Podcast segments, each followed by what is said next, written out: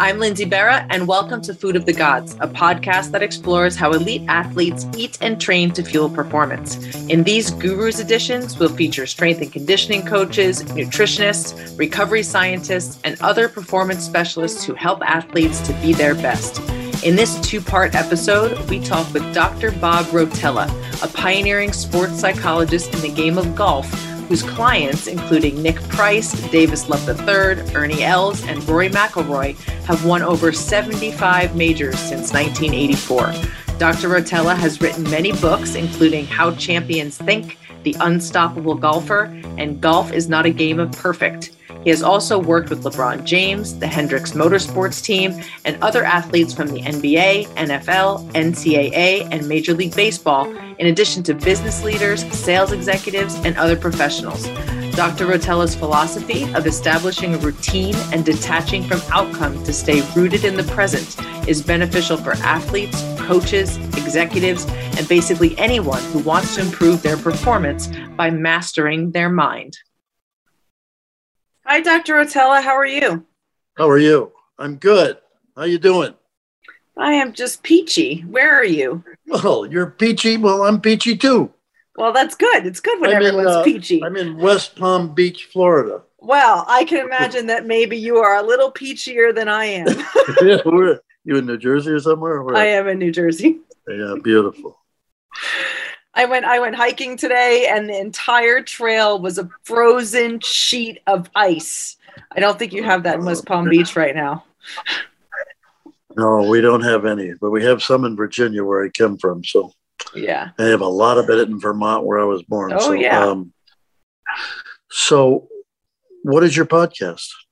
the podcast is called Food of the Gods, and it is about Food how of the Gods.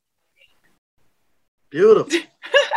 it's about how elite athletes eat and train to fuel performance, but we also have gurus episodes.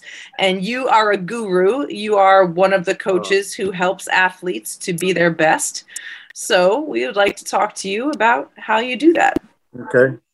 So I got to ask you, who is your father? My father is Larry Berra, Yogi's oldest son. Okay. I would. I used to coach at the University of Connecticut years ago, and I used to watch Dale Berra. And he played at UMass, played football. Okay, wait. So that's Tim good. Berra. So that Tim, Tim Berra, Berra, is the middle son. He played at okay. UMass, and he actually had rushing records there until very recently. And then Dale is the youngest son, my uncle, and he played for the Pirates and and the Yankees. Okay, that's right. Okay. Yeah, I remember that long time ago, back in the early 70s. Yeah. I know, because we're all so old now. okay, wait a minute. I got to get a pen and write that down. Food of the Gods, is that what it was? Yeah, I can email it to your wife. Okay, great. That, that'd be better. Sure. All right, you go ahead and do whatever you want to do, and I'll go with you. Okay. All right, sounds good. Right, okay. So, um, I mean, basically, I just want to want to talk about your background in sports and how you got where you are, and and how you go around, uh, you know, working with these guys. But I do want to start with you. You were a pretty good athlete yourself, right? You played basketball and lacrosse growing up. I did. Everything, everything in life is relative. Uh, when you talk about being a good athlete, yeah, I I was a quarterback in football and a shooting guard in basketball. And I mean, I scored 36 points in a college game against Albany State once, and I scored wow. seven goals in a lacrosse game, played the North South All Star game, I'm a scratch golfer, I was a good tennis player. Uh, so I'm a pretty good athlete, but everything, like I said, everything is relative. And uh, interestingly, I had a cousin named Sal Somma, who was a great football coach at New Dorp High School in Staten Island, New York. And he was good friends with Vince Lombardi. They did a lot of clinics together. And that's really how I first started hearing about attitude when I was like in fifth grade and he'd come home for the holidays. And I'd be the only person in the family who wanted to hear my cousin Sal's uh, stories. Um, and uh, that got me interested. And then, you know, when you were the quarterback or the captain of the basketball team or the pitcher on the baseball team, you got to spend a lot of time in coaches' offices. And they were always talking about attitude and game players and practice players and how we're going to get kids to believe in themselves. And then I coached for a while at my the Catholic high school I went to, and in this in for a year I taught in an institution for special need children, which was one of the great experiences of my life. And for five summers I taught swimming at the institution. And most of them didn't have parents that ever came to visit. So anything I believed they could do, they could do. Mm-hmm. And it was so easy because they didn't mm-hmm. have anybody tell them they couldn't do something. And I didn't know enough about special needs kids um, to know that they weren't supposed to be able to do it, which kind of led a team for the University of Connecticut to come and evaluate my work at the institution. And they offered me a scholarship to grad school, originally in special education. And I said, well, I'd do it if I could get a coaching job. And I got a coaching job coaching lacrosse and basketball at the University High School. And um, I was fortunate while I, I was there, I ended up switching majors to sports psychology. And by coaching all the time I was going to graduate school, I kind of sorted out what stuff made sense and was applicable and which wasn't. And um, probably helped me a lot. And I really knew the language of coaches and athletes. And uh, I went from there to the University of Virginia to coach lacrosse and teach sports psychology. And after a few years, uh, they asked me if I would work with all the athletic teams and start a doctoral program. So at that point, about 1980, I left coaching and started working mainly coaching people's heads. And uh, somehow it turned into a career uh, and somehow I ended up working with golfers, which I never would have guessed. And a, uh, uh, a, quick story on that is I was doing a basketball clinic in Madison Square Garden to a couple thousand coaches. And someone from Golf Digest happened to be at the meeting. They liked the talk, asked me if I'd go give a talk to the Golf Digest Advisory Board, which was Sam Snead, Cary Middlecoff, Paul wow. Runyan, Bob Toski. They're all great golfers, Davis Love, Jim Flick. And that kind of led to me into the world of golf. And then the teachers were working with some tour players and they'd ask me to help them. And every time I'd work with one, they'd win the next tournament. And I was like, oh, this is cool. um, and, uh, but yeah, because I would never have guessed I was going to be working in golf. My only, I mean, other than playing golf maybe five times a year as a kid, in between baseball and football season, uh, I caddied some, and I got I did get the caddy for a great player named Bobby Locke, who won four British Opens. I but, was going to ask you about Bobby Locke because I read somewhere that the way he approached the game was another thing that inspired you to study psychology. The way he was just so quick about it and did not practice a lot. Yeah, he um, he told me a story. He said when he was like 16 years old, he decided to want to be a tour golfer or a professional, and he asked the best adult professional golfer in South Africa. I don't remember his name. And he said the guy told him to design his life around a state of relaxation. Oh, and so Bobby nice. Locke, yeah, yeah, yeah. so Bobby Locke told me that he never again did anything in his life that would cause him stress or pressure. And he, he liked to play the mandolin. So he'd hit like two bags of balls, play 18 holes, go in the clubhouse, and basically drink and eat on someone else's dime and an hour before closing, he'd go get his mandolin out of the car and come in and play it, might sing a little. Um, and I have a set of his clubs um, that he has the stamp of the British Open, the claret jug, and four stars. I've tried to get some of my other winners to do the same thing, and they found out that the British Open had put a patent on it, and you can't do it anymore. And they were going they were going to have none of that. But uh, yeah, so I mean, it's been a lot of fun what's happened in the world of golf, and I, I still do a, a, lot of basketball. I work with Kentucky and Virginia and Miami, and work with a lot of NBA players, and that's been a lot of fun because that was you know baseball and golf were my first loves as a kid, um, and you know I had a great time with it, and uh, did a lot of baseball over the years and a decent amount of football. Still work with a decent number of kickers in the NFL um, and that's always been fun. But you know, the kickers are very much like golf. I mean, it's very routinized. And I've always told people two things that you might find interesting. Um, first of all, I still think it's amazing that every pro and college football game that's any good is decided by a field goal kicker who can't play who can't play football. Um, you go like, what other sport would ever let that happen? I mean, it's really pretty bizarre. And the other thing that's fascinating is see, kicking's easy for guys who are good at it because there's no distance component. All you have to do is hit it through the goalpost, but it doesn't matter how far it goes through the goalpost. Like in golf, when you hit a wedge, it has to be on line and it has to go the prescribed distance. Yeah. Or or it's going to cost you. Football, if they ever said you has to go through the goalpost, but it can't go out of the end zone, oh boy, would it be people would start guiding and steering and it'd make it very challenging. That's a very good point because if whether yeah. you're on the 12 yard line or this, it's got to make it through. But you could hit a 65 yard, you know, but kick a 65 yard field goal from 20 yards, and it doesn't make a difference. yeah, and the 60 yarder is almost easier because it's okay if you miss. You know, it's like yeah, less they, they, yeah. they they're more likely to have trouble on an extra point or a 25 yarder because God, you got to be able to make a 25 yarder. You know, and but it's amazing how far they kick it. Like I remember, I I, I never was a field goal kicker. Um, you know, I was a quarterback and a safety, and I remember the first time working with. It, I went home and I said, "Oh, I gotta, I gotta do this. I gotta try this." I was blown away, not having played soccer, how hard it is. Oh yeah, to kick. But the kickers that you know, they're soccer players. It's amazing how good they are at it. I mean, and how far away they can kick it is it's pretty amazing. I was a soccer player all growing up, ah, and I okay. have a very hard time kicking a football. It's hard really? to make it spin the right way, and you got to hit it. You got to you got to kick it right at the precise. I mean, I'm sure if I spend some time and practice, I would probably get better at it, but it is not easy.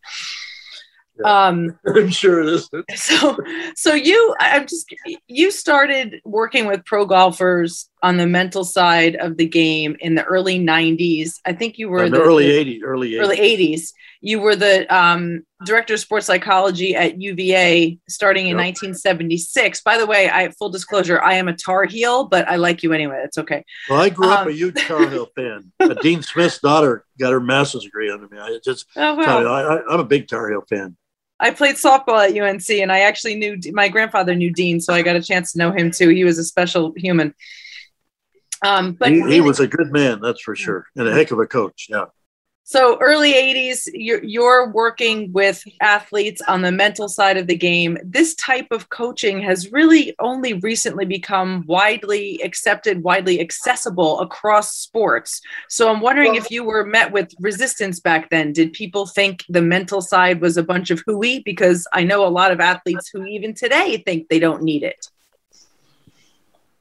Yeah, I've never had a whole lot of resistance. I, I, I would say coaches and athletes were dying for information and wanting, you know, particularly athletes who wanted to be great. I mean, I tell yeah. people I, I've spent my life studying the psychology of exceptionality. So I'm not in the clinical psychology, mm-hmm. I'm not into abnormal. I'm into performance psychology, I'm into positive psychology. I'm into people who are already above normal functioning and want to be great. Yeah. Which is another way of saying, I want to see how far I can go with the potential that I have. And let's face it, potential is something that hasn't happened yet.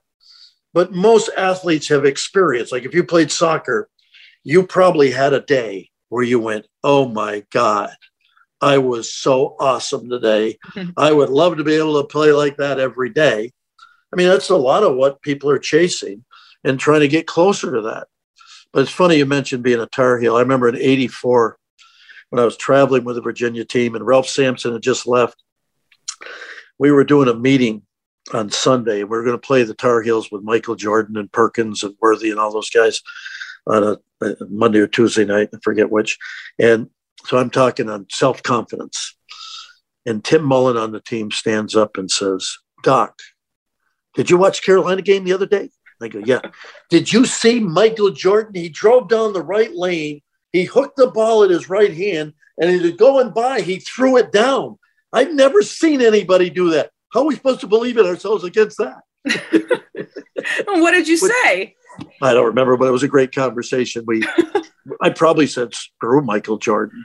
I mean, who cares how high he can jump? I, you know, we probably talked about all the things we're going to do, and Michael Jordan's probably back home now worrying about how the heck he's going to play us. And God, if we lose to Virginia, it's going to be awful. And you know, it was amazing. We went to the Final Four, and they didn't.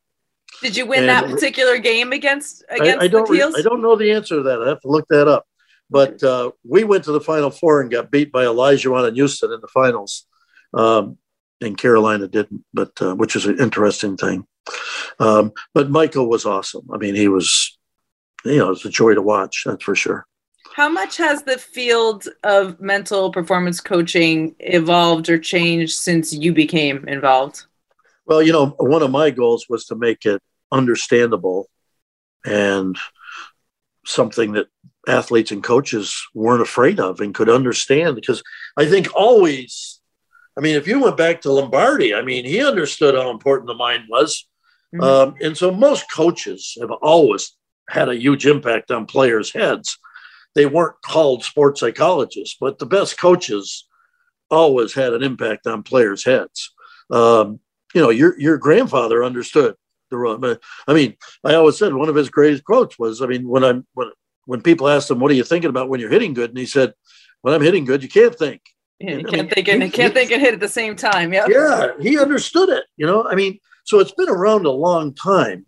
It's just a matter of when people started calling it sports psychology, and I think as a culture, we tend to be a little afraid of psychology. Why we're not afraid of the body, but we're afraid of the mind, I don't know. But um, I, I, haven't had any problem with people being receptive to it. Um, but I also don't go push it on people. I mean, my, my work with teams, my experience is if the coaches are receptive and want it, then it's great. If the like if the GM wants it and the coach doesn't want it, I don't even want to bother because it ain't going to work very well. Um, so I think you have to have a working relationship, you know, with the coaches. Um, and but most players, I mean, when they understand that we're talking about confidence, concentration, composure, you know, believing in yourself at a level that most of the world will never understand. Um, I mean, most athletes they just want to get better, and they're going to do whatever they have to do to get better. And this is one way but it doesn't mean that physical training isn't important. I'm always told people that that's important. I mean, working hard, being dedicated, committed, but you can work your tail off, and if you don't believe in yourself, um, you know, what good is it? I remember years ago, I did a 500 student performance psychology class, and we were doing a session on confidence. And a gal on our lacrosse team, after a 45 minute lecture, she says, Dr. Rotella? I said, Yes, young lady. She said, uh, Well, I, I, really liked what you were talking about, but um, I'm a Christian. And this seems to be very much against my Christian upbringing. I said, Like, what do you mean? She said, Well, all my belief is through God. And this seems like you wanted to come through me. And I looked at her and I said, Well, I'm a Christian, just like you. She said, Oh. And I said, I don't think God would have given you free will to choose how you think about your potential and your talent if God didn't want you to believe in yourself. And she said, Go on. And I said, Well, if you step on the lacrosse field and every time you do that, you go, Oh God, all the other girls have all the talent. God, why didn't you give me good stuff like you gave them? How could that be praising God? And she looked at me and went, Oh my God, I never thought about it like that. I said, Well, that's why I might have brought it up. And she said, Go on. And I said, Well, think how confident Jesus must have been when he turned all over the tables in the temple when they were gambling. They probably weren't too happy about that. That's pretty good attitude. And she says, Go on. And I said, Well, if you really want me to go on, how about your Jesus and your father calls down from heaven and says, Hey, kid, I'm going to have you crucified and die on the cross to save the sins of the world. But don't worry, I'm going to rise you from the dead. Everything's going to be okay. I think you, you think that took a pretty good attitude. You think that took believing? And you know, and we had a great talk after class about it. And I said, you know, it's the best way to praise the Lord is to believe in yourself. So it doesn't have anything to do with being Christian or non Christian. Um, and I don't really care how you get there. Mm-hmm. But if you believe in yourself and win lacrosse championships, then you can go visit a children's hospital and make all the kids in the hospital feel better about themselves. That'd be a great way to praise the Lord and thank for all the gifts you were given. But if you don't utilize your gifts to do wonderful things for other people, what good is it? you know, and she got it. That's really cool. So, I mean, you do a lot of different ways of going about it, you know. So yeah. you've worked. So you're talking about a lacrosse player now, and you've you've obviously worked with so many different sports. Is yep. it are, are certain sports more difficult in your opinion mentally than others, or is mastering your own mind a skill that is independent of the specific tasks you perform? Well, that's a great question. I get asked that a lot.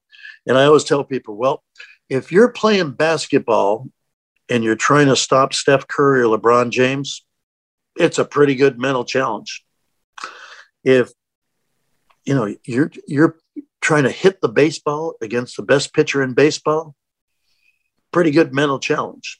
If you're pitching to Yogi Berra, it's a pretty good challenge. You know, um, if you're playing football against the best football players in the world, it's going to test your mind. If you're playing golf now, it's different in that you're on your own by yourself. I just had a gentleman who's a world class show jumper, equestrian league, hmm. and guys and girls compete directly against each other in that sport.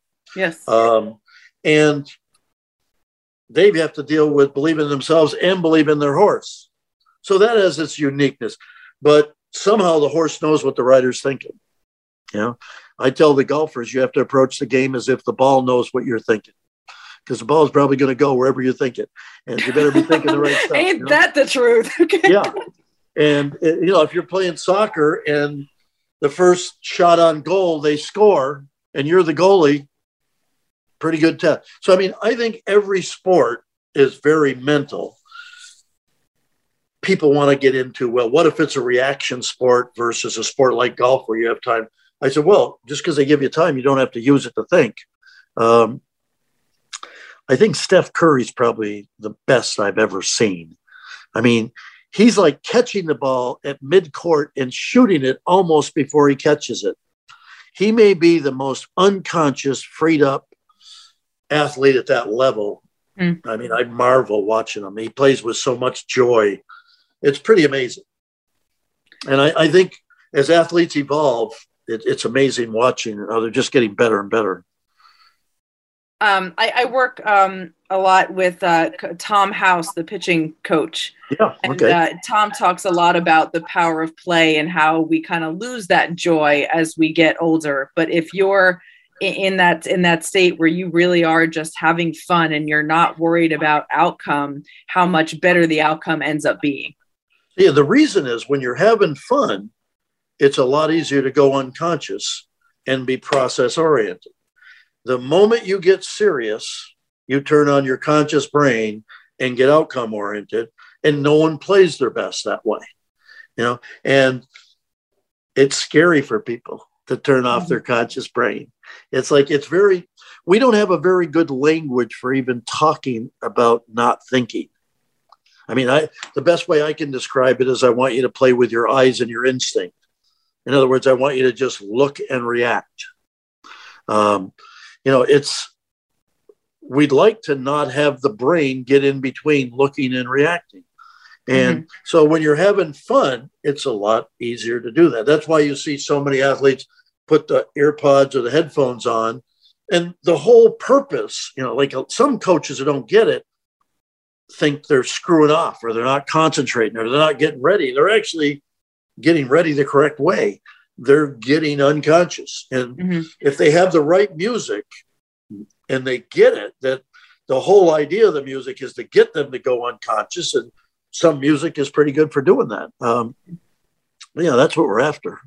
I think that what's hard for people who don't do this all the time to really understand, though, is when you try to put outcome aside and really be in the moment. Like professional athletes, it is their job to be concerned about outcome. And overall, of course, they care whether they win or lose. But in the moment, they can't be hung up on the outcome. So how where do you draw the lines and how do you teach that? How do you teach someone to make that distinction to let go of outcome when they need to do that? Well, it's a great question. All, all great athletes when they're playing have to learn to totally dissociate from the outcome and just be lost in the process of seeing and doing and playing, as you said. Um, you have to understand that I'm doing this because I want to get an outcome, but you can't care about the outcome while you're doing it, mm-hmm. which is why it's hard for people to understand. And you combine that with an English language that isn't very good for talking about not thinking. Uh, that's part of it. It's like, so do we say, I want you to play with your eyes and your instinct? Do I want you to tell you go unconscious? Do I want you to say, don't think? Do we we tell them, I don't want you, I, you can't care. You got to feel like it doesn't matter. You got to make it feel like the competition's irrelevant. We talk about you're competing against yourself in the game. We're competing against our own standards. We're not, we don't care about them. Sometimes we talk about making the the other team invisible and irrelevant. Uh, they don't have anything to do with us. Um, and, and it's interesting, like with the basketball teams, we want to compete against ourselves because if you compete against the opponent, if you have a inferior opponent, you'll play worse and you'll play down to their level. Mm-hmm. Play a great opponent, you might play up to their level, and you're all over the place with your performance. So we're trying to play against ourselves and our standards and our execution. And it's almost like we make doing that for 40 minutes more important than the outcome of the game. Now, do we assume if we do that really well, we're going to win a lot of games? Yep. Um, but we don't want to be thinking about it while we're playing. And, you know, the problem is the TV is constantly talking about outcome. Mm-hmm. All they talk about is all the ways you could win or lose all the things we could do to screw it up um, or blow the game or whatever. And it makes it interesting to the audience. Athletes are trying to make the game boring and mundane so they can just play. And, you know, we see it in the Olympics that are going on now. I mean, all you have to do is try too hard or try to be perfect or think you have to be perfect. Like I would say, most of my athletes play their best when I tell them all you have to do is play average. Now think about it. You, know, you asked me about Michael Jordan and Atari. The idea that all I have to do is play average to beat them. Well, it allows you. You we we talk that way because it allows you to just go play basketball. Mm-hmm. If you get in awe of other players, and we can come up with a lot of reasons for being awe of players of that caliber, um, all of a sudden you'll press You'll overthink because you're convinced they're really good. I can't make mistakes if I want to beat them. And then you're dead. I mean, if you try and play a sport where you think I have to be perfect in order to be successful, you're probably not going to be very successful. and and that's just so against our upbringing. Now think about our upbringing. You know, most of us are brought up by families that tell us if you want to be successful, you got to be disciplined, dedicated. You know, you got to try hard. You got to care a lot. You got to really focus. You got a lot, you know, and then it's like on game night, you got to just go play. But that's it's hard. That's it's counterintuitive. Yes. very counterintuitive. I think that's a great word for it. You're a brilliant young lady. I can see that.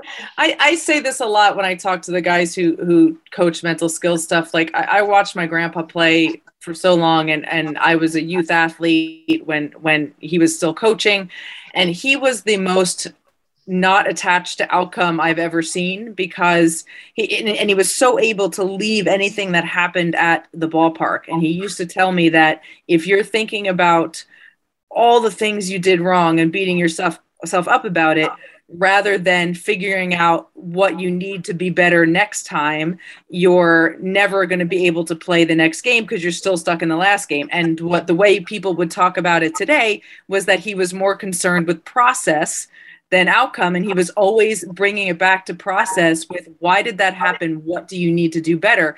And he really was kind of a, a, a he was ahead of his time with it i think So I was correct when all these years I've been telling people that Yogi Berra was a true genius. and they were thinking he was saying crazy. I said, no, he was a genius. He got it a long time ago. Yeah. And I loved hearing what you just said because I think most great athletes and coaches also got it a long time ago.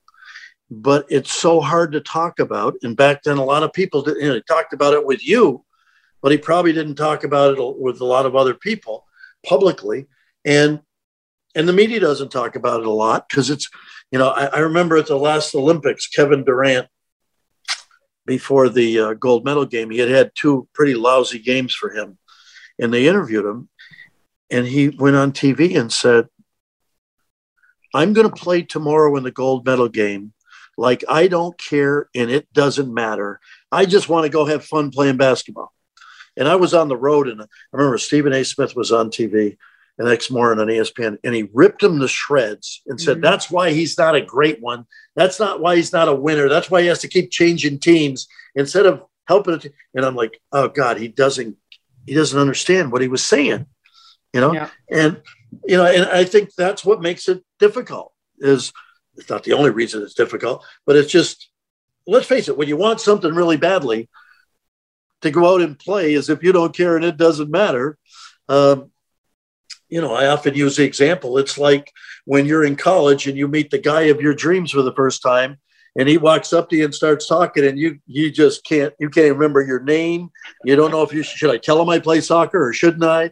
You know, it's like you, and he walks away, and you go, oh God! Every time I meet a guy I really like, you know, he, he doesn't like me, and I go, no, he liked you. That's why he came over and talked to you. But you didn't trust enough yourself enough to be yourself. And he goes, Oh God, she was nothing like I thought she was. So mm-hmm. he, he didn't really get to meet you. And you know, so there's a lot of things like I grew up playing the clarinet because um, my mom and dad really thought we ought to play a musical instrument. First time you do a performance for the school and the aunts and uncles and the parents and the still your classmates, I mean, you either hear the song and just let it happen, or you screw it all up. So, I mean, learning music was really good for learning about what we now call process. Yeah. But you know, Nike. I'm not on a Nike staff, but someone at Nike a long time ago was pretty sharp to come up with a slogan: "Just do it." Just do it. This concludes part one of our interview with Dr. Bob Rotella. Be sure to check out part two.